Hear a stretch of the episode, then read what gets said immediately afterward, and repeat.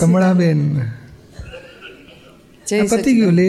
હા એ તમારો પ્રશ્નનો જવાબ આવી ગયો. હા આવી ગયો.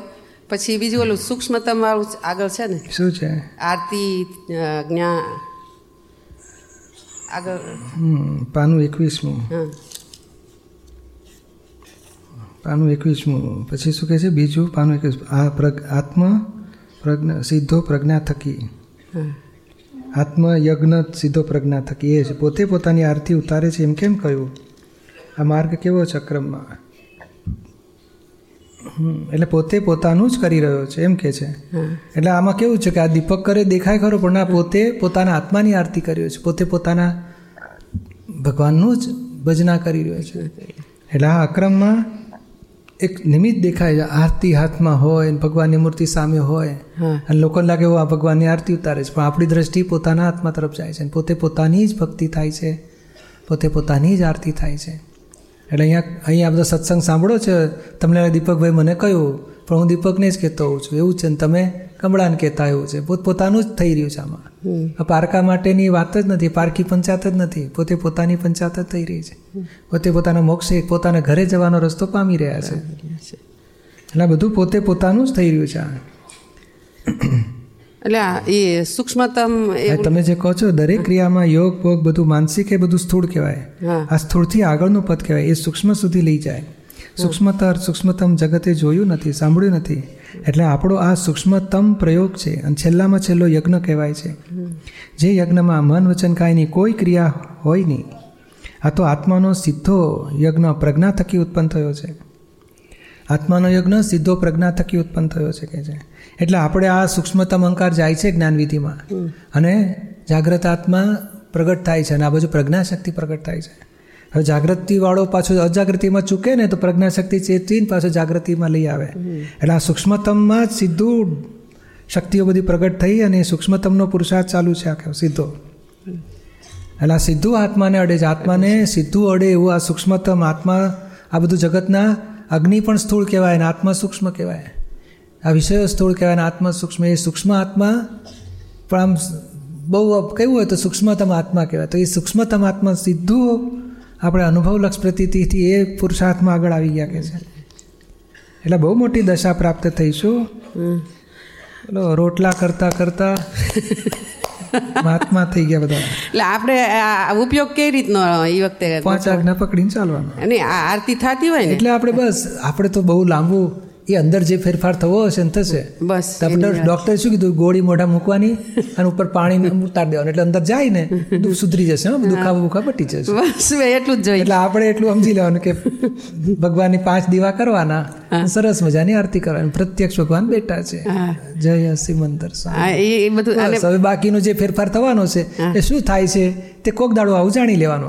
પછી આખો દાડો તો આપણા દાદા મહાન છે. એમણે એવી ગોઠવણી કરી છે કે એનું પરિણામ અયોગી સિદ્ધ પદ આવીને ભૂરે છે. આપણે ફક્ત આ જ્ઞાન ભક્તિ ને આરાધનાનો વ્યવહાર. આમાં આપ આરતી કરો ને ત્યારે એક્ઝેક્ટ કેવું જ ગોઠવવાનું? કમળાબેન આરતી કેવી રીતે કરે તમારે જોવાનું. અને કદાચ ના જુઓ ને એકાકાર થાવ ને તો ખોટ નહીં જાય. બસ એમ. આગળની દશામાં એમ છે કરનારને જોયા કરો એ છેલ્લી દશા છે.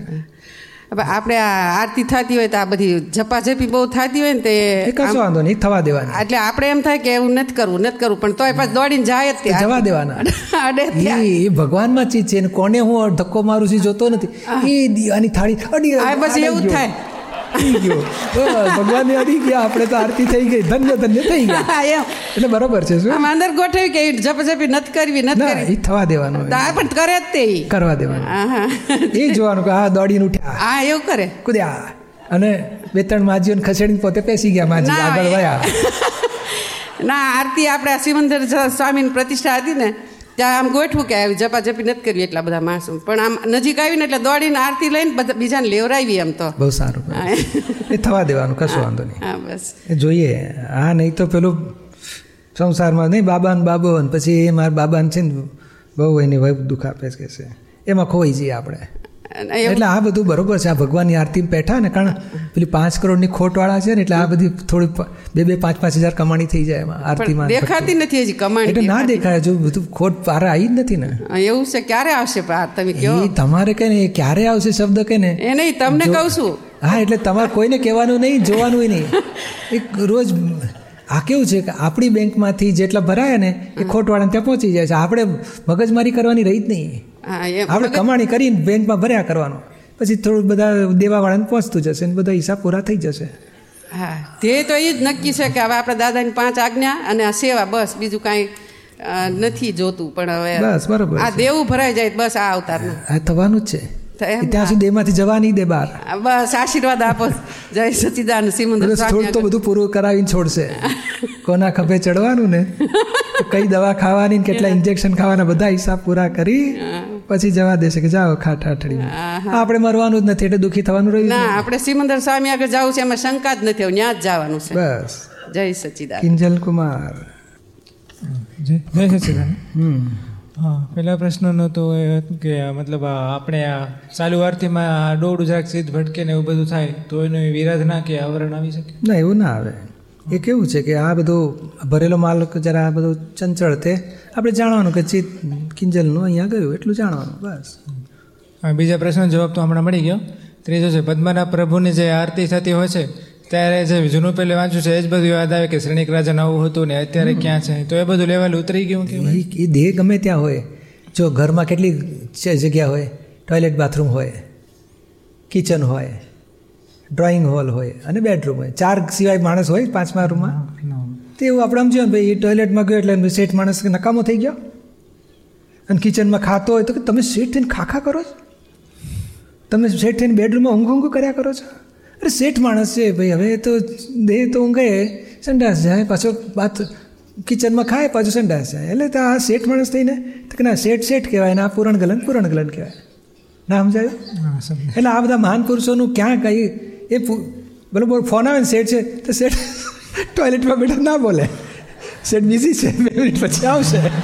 એટલે સમજી જવાનું આપણે.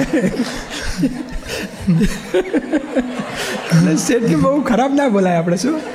બિઝી છે કે? ના નેગેટિવની રીતે ના દેખાય. એટલે પણ આપણે સમજી જવાનું કે શેઠ બિઝી એટલે અત્યારે થોડા માળા ફેરવા બેઠા હોય. પણ નેગેટિવ રીતે ના દેખાય પણ એમ થાય કે પદ્મના પ્રભુ કરતા શનિક રજમાન છે કારણ કે એમણે પદ્મનાભ પ્રભુનો જે બંધ બાંધ્યો છે એવું એ બધું બધું મા- એ કમ્પેરિઝન કરી એટલે બુદ્ધિના ડખા શરૂ થયા. આપણે શું સમજવાનું? કે દેહ એ કહે ને કે ચાર રૂમમાં હોય ગમે ત્યાંથી.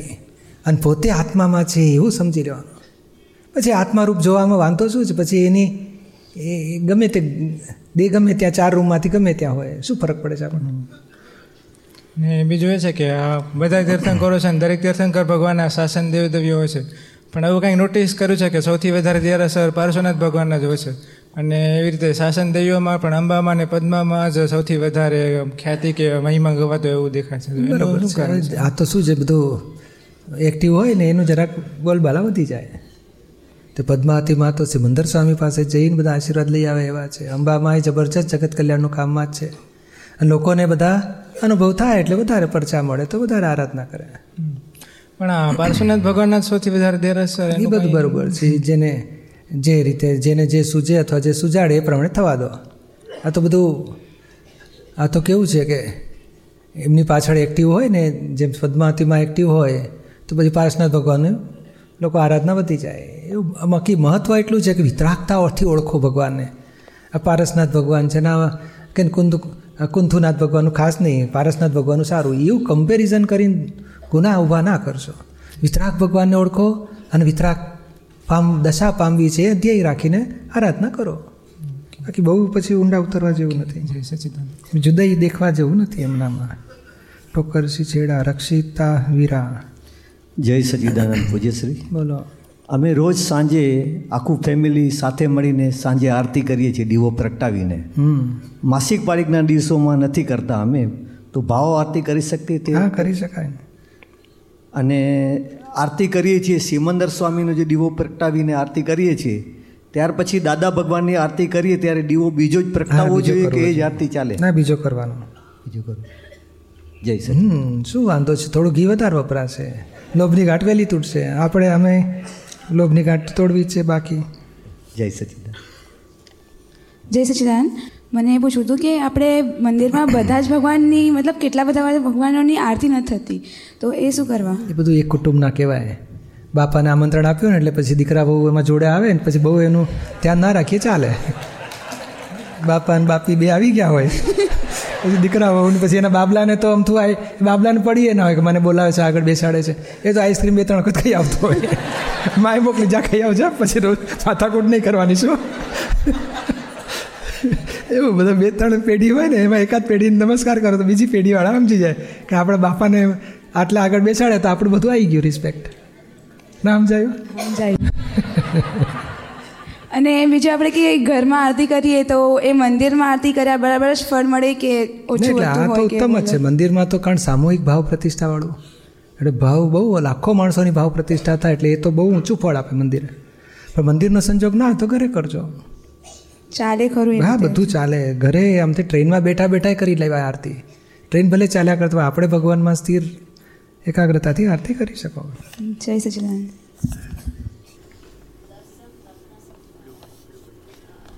હેતુ આવો રખાય કે મારે તરવું છે અને બધા જીવોને તારવા છે. સવી જીવ કરું શાસન રસી એવી જ ભાવના ભાવી છે અને મારે તીર્થંકર બનીને જ મોક્ષે જવું છે. દેશના આપવી છે. સામાન્ય કેવલી થઈને મોક્ષે નથી જવું, પણ તીર્થંકર જ બનવું છે. તો થઈ શકાય? હા, થઈ શકાય ખરું, પણ આમાં કેવું છે કે એ સાહસ કરવા જેવું નથી. એનું કારણ શું છે કે બહુ આ ને ભગવાન મહાવીર કેટલી ઊંચી ગતિ, નીચી ગતિ, ઊંચી ગતિ, નીચી ગતિ. મહાન પુરુષોને બહુ તપ હોય. આપણા લોકો સહન ના કરી શકે એવા તપ હોય એમના. અને એવા તપ પછી એમને આ પદ આવે. આપણે તો ભાવના રાખો ને એટલે શ્રીમદ રાજચંદ્ર સુંદર કહે છે કે તીર્થંકર થવું એ ઈચ્છા નથી મારી પણ તીર્થંકરો જેવું કામ કરવાની ઈચ્છા છે. એટલું તો રખાય ને આપણાથી. વાહ. એ જગતના કલ્યાણનું કામ કરીને પછી મહાવીર એક દેહે ધારણ કરીને મોક્ષે જતા રહીશું. આપણે એ ભાવના કરવા જેવી છે. કે મારે તીર્થંકર થઈને નહીં પણ તીર્થંકરોને જેવું, અથવા તો એમને આશ્રિત રહીને પણ જગતના કલ્યાણનું કામ કરીશું. અને જ્યાં સુધી આ દેહમાં છીએ, ત્યાં સુધી જગત કલ્યાણના કામમાં દેહ વહેતો મૂકીશું. અને પછી પૂરું થશે તો મહાવિદ્ય ક્ષેત્રે સિમંદર સ્વામી પાસે જઈને ત્યાં પછી દેહ મળશે તો એ દેહથી સિમંદર સ્વામી પાસે જગત કલ્યાણનું કામ કરીશું. બધા કામ પૂરા થશે, પછી સિદ્ધ ક્ષેત્રે જતા રહીશું.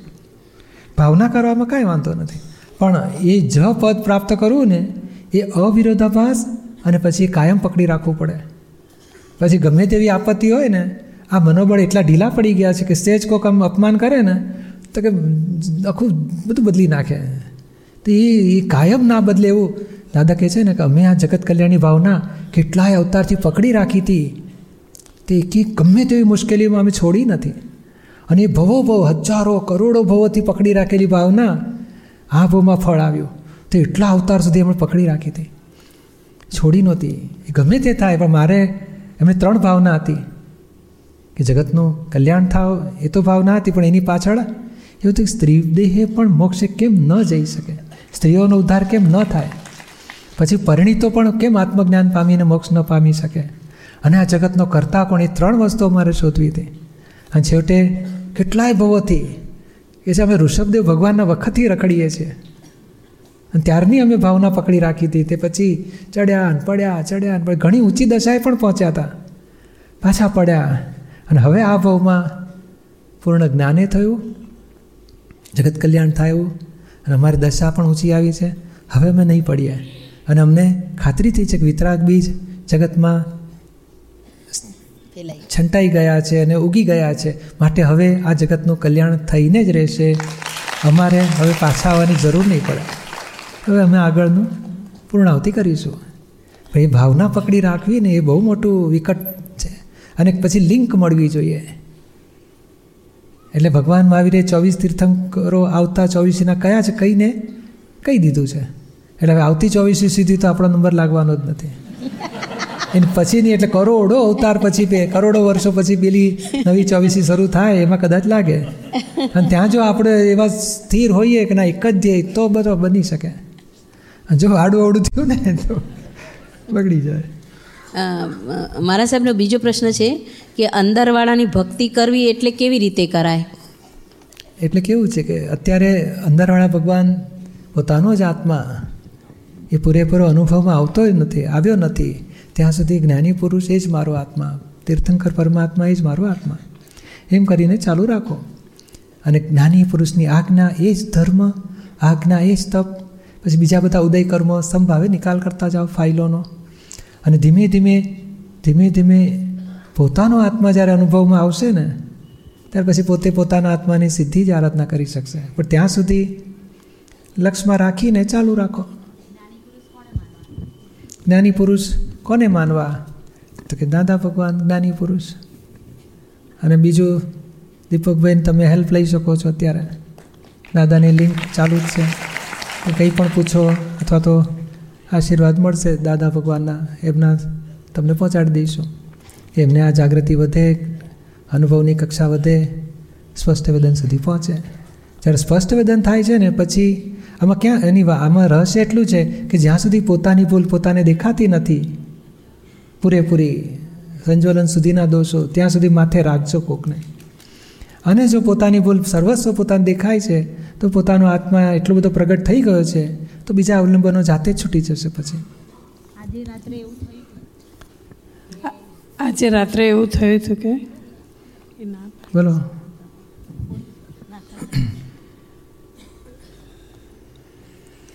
આજે રાત્રે શું થયું? થયું કે મારો આત્મા જાગે છે અને આખી રાત હું જ ઊંઘી જ નથી એમ. બરોબર છે, વિચાર આવ્યો પરંતુ ગુરુજીને સવારે પૂછ્યું કે હું જાગતી હતી કે ઊંઘતી હતી? તો ગુરુજી એમ કીધું તો ઘસઘસાટ સૂઈ ગઈ હતી. તો એ શું થયું? અને મેં આપની જોડે એટલે આપને એવું વિચાર્યું કે અત્યારે દસ સાડા દસ થયા હતા દસ વાગ્યા સુધી અલકાબેન બેઠા હતા મારી જોડે. પછી એ ગયા પછી રાસન થારા પોરથી ભણાવી પછી હું સૂતી હતી. તો ત્યારે દસ વાગે હું વિચાર કર્યો કે હું કેવી ખરાબ છું? ક્રોધ માન માયા મારી જોડે છે. પછી મેં આ બધા પાપો કર્યા છે એ બધું યાદ કર્યું. પછી રડી પણ ખરી અડધો કલાક સુધી. પછી એવો વિચાર આવ્યો કે દીપકભાઈ અત્યારના શું કરતા હશે? પછી મને એવું થયું કે દીપકભાઈ તો સૂઈ જ ગયા હશે, પણ એમનો આત્મા તો જાગૃત હશે ને, તો એમની જોડે વાત કરું. પછી મેં આપને યાદ કરી, આંખો બંધ કરીને વિચાર્યું કે મેં આ બધા પાપો કર્યા છે, મેં આ કર્યું છે, બધું વિચારીને આપને કીધું એમ. તો આપ કાંઈ બોલ્યા નહીં, પણ મને પછી થોડી વાર થઈ, દસ મિનિટ પછી હું સૂઈ ગઈ. પછી સુતા સુતા આખી રાત મને આમ કાંઈ ના કંઈ વિચારો જ આવ્યા કર્યા. કંઈ આમ મન લાગતું નથી સુવાનું મન કરું તો થાય જ નહીં. પછી ખરાબ દ્રષ્ટિથી વિચાર કરીને પણ એમ થાય કે સૂઈ જવું એમ. ખરાબ વિચાર પણ કર્યા તો પણ ઊંઘ ના આવી એમ. મને એમ જ થાય કે ઊંઘ આવતી જ નથી. અને આમ ખબર નહીં અત્યારે સૂતી હશું, પણ આમ અંદરથી એવું થયા કરે કે ઊંઘ આવતી જ નથી. જાગૃત જ છું એમ. અને આપણી જોડે વાતો કર્યા કરું ભાઈ મારે કાલે આ પ્રશ્ન પૂછ્યો છે, આમ કરવું છે, તેમ કરવું છે. રૂબરૂ મળવું છે દીપકભાઈને જો દસ પંદર મિનિટ હોય એમના સત્સંગની, તો મારી પોતાની આલોચના મારે લેવી છે એમની જોડે, કે મેં આ કરેલું છે. તો હવે હું શું કરું એમ? એ બધી વાતો કરી આપની જોડે, ને સવારે ઉઠીને પછી ગુરુજીને કીધું, તો એમ કીધું કે તું જ ઊંઘતી હતી, એટલે મને એમ થયું કે સાચું શું છે એમ? એટલે આમાં કેવું છે, આ જ્ઞાન પછી દેહ ઊંઘ્યા કરે ને હું શુદ્ધ આત્મા છું, અંદર જાગ્રત થઈ જાય છે. એટલે બેવું આપણને એમ દેહને, શરીરને ઘણા એવું કે ને આખી રાત ઊંઘ જ નથી શુદ્ધ આત્મા છું શુદ્ધ આત્મા જ રહ્યા કરતું હતું સવારે થાક નથી લાગ્યો પાછો.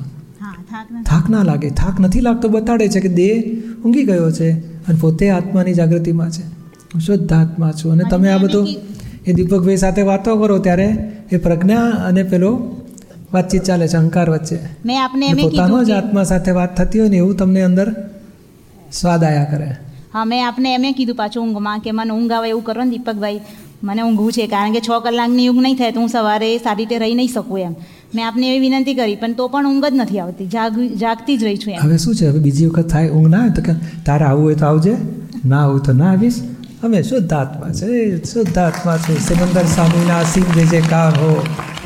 અને સિમંદર સ્વામીની પ્રાર્થના બોલ્યા કરીએ કે આપનું સ્વરૂપ તે જ મારું સ્વરૂપ છે, આપનું કેવળ જ્ઞાન સ્વરૂપ તે જ મારું સ્વરૂપ છે.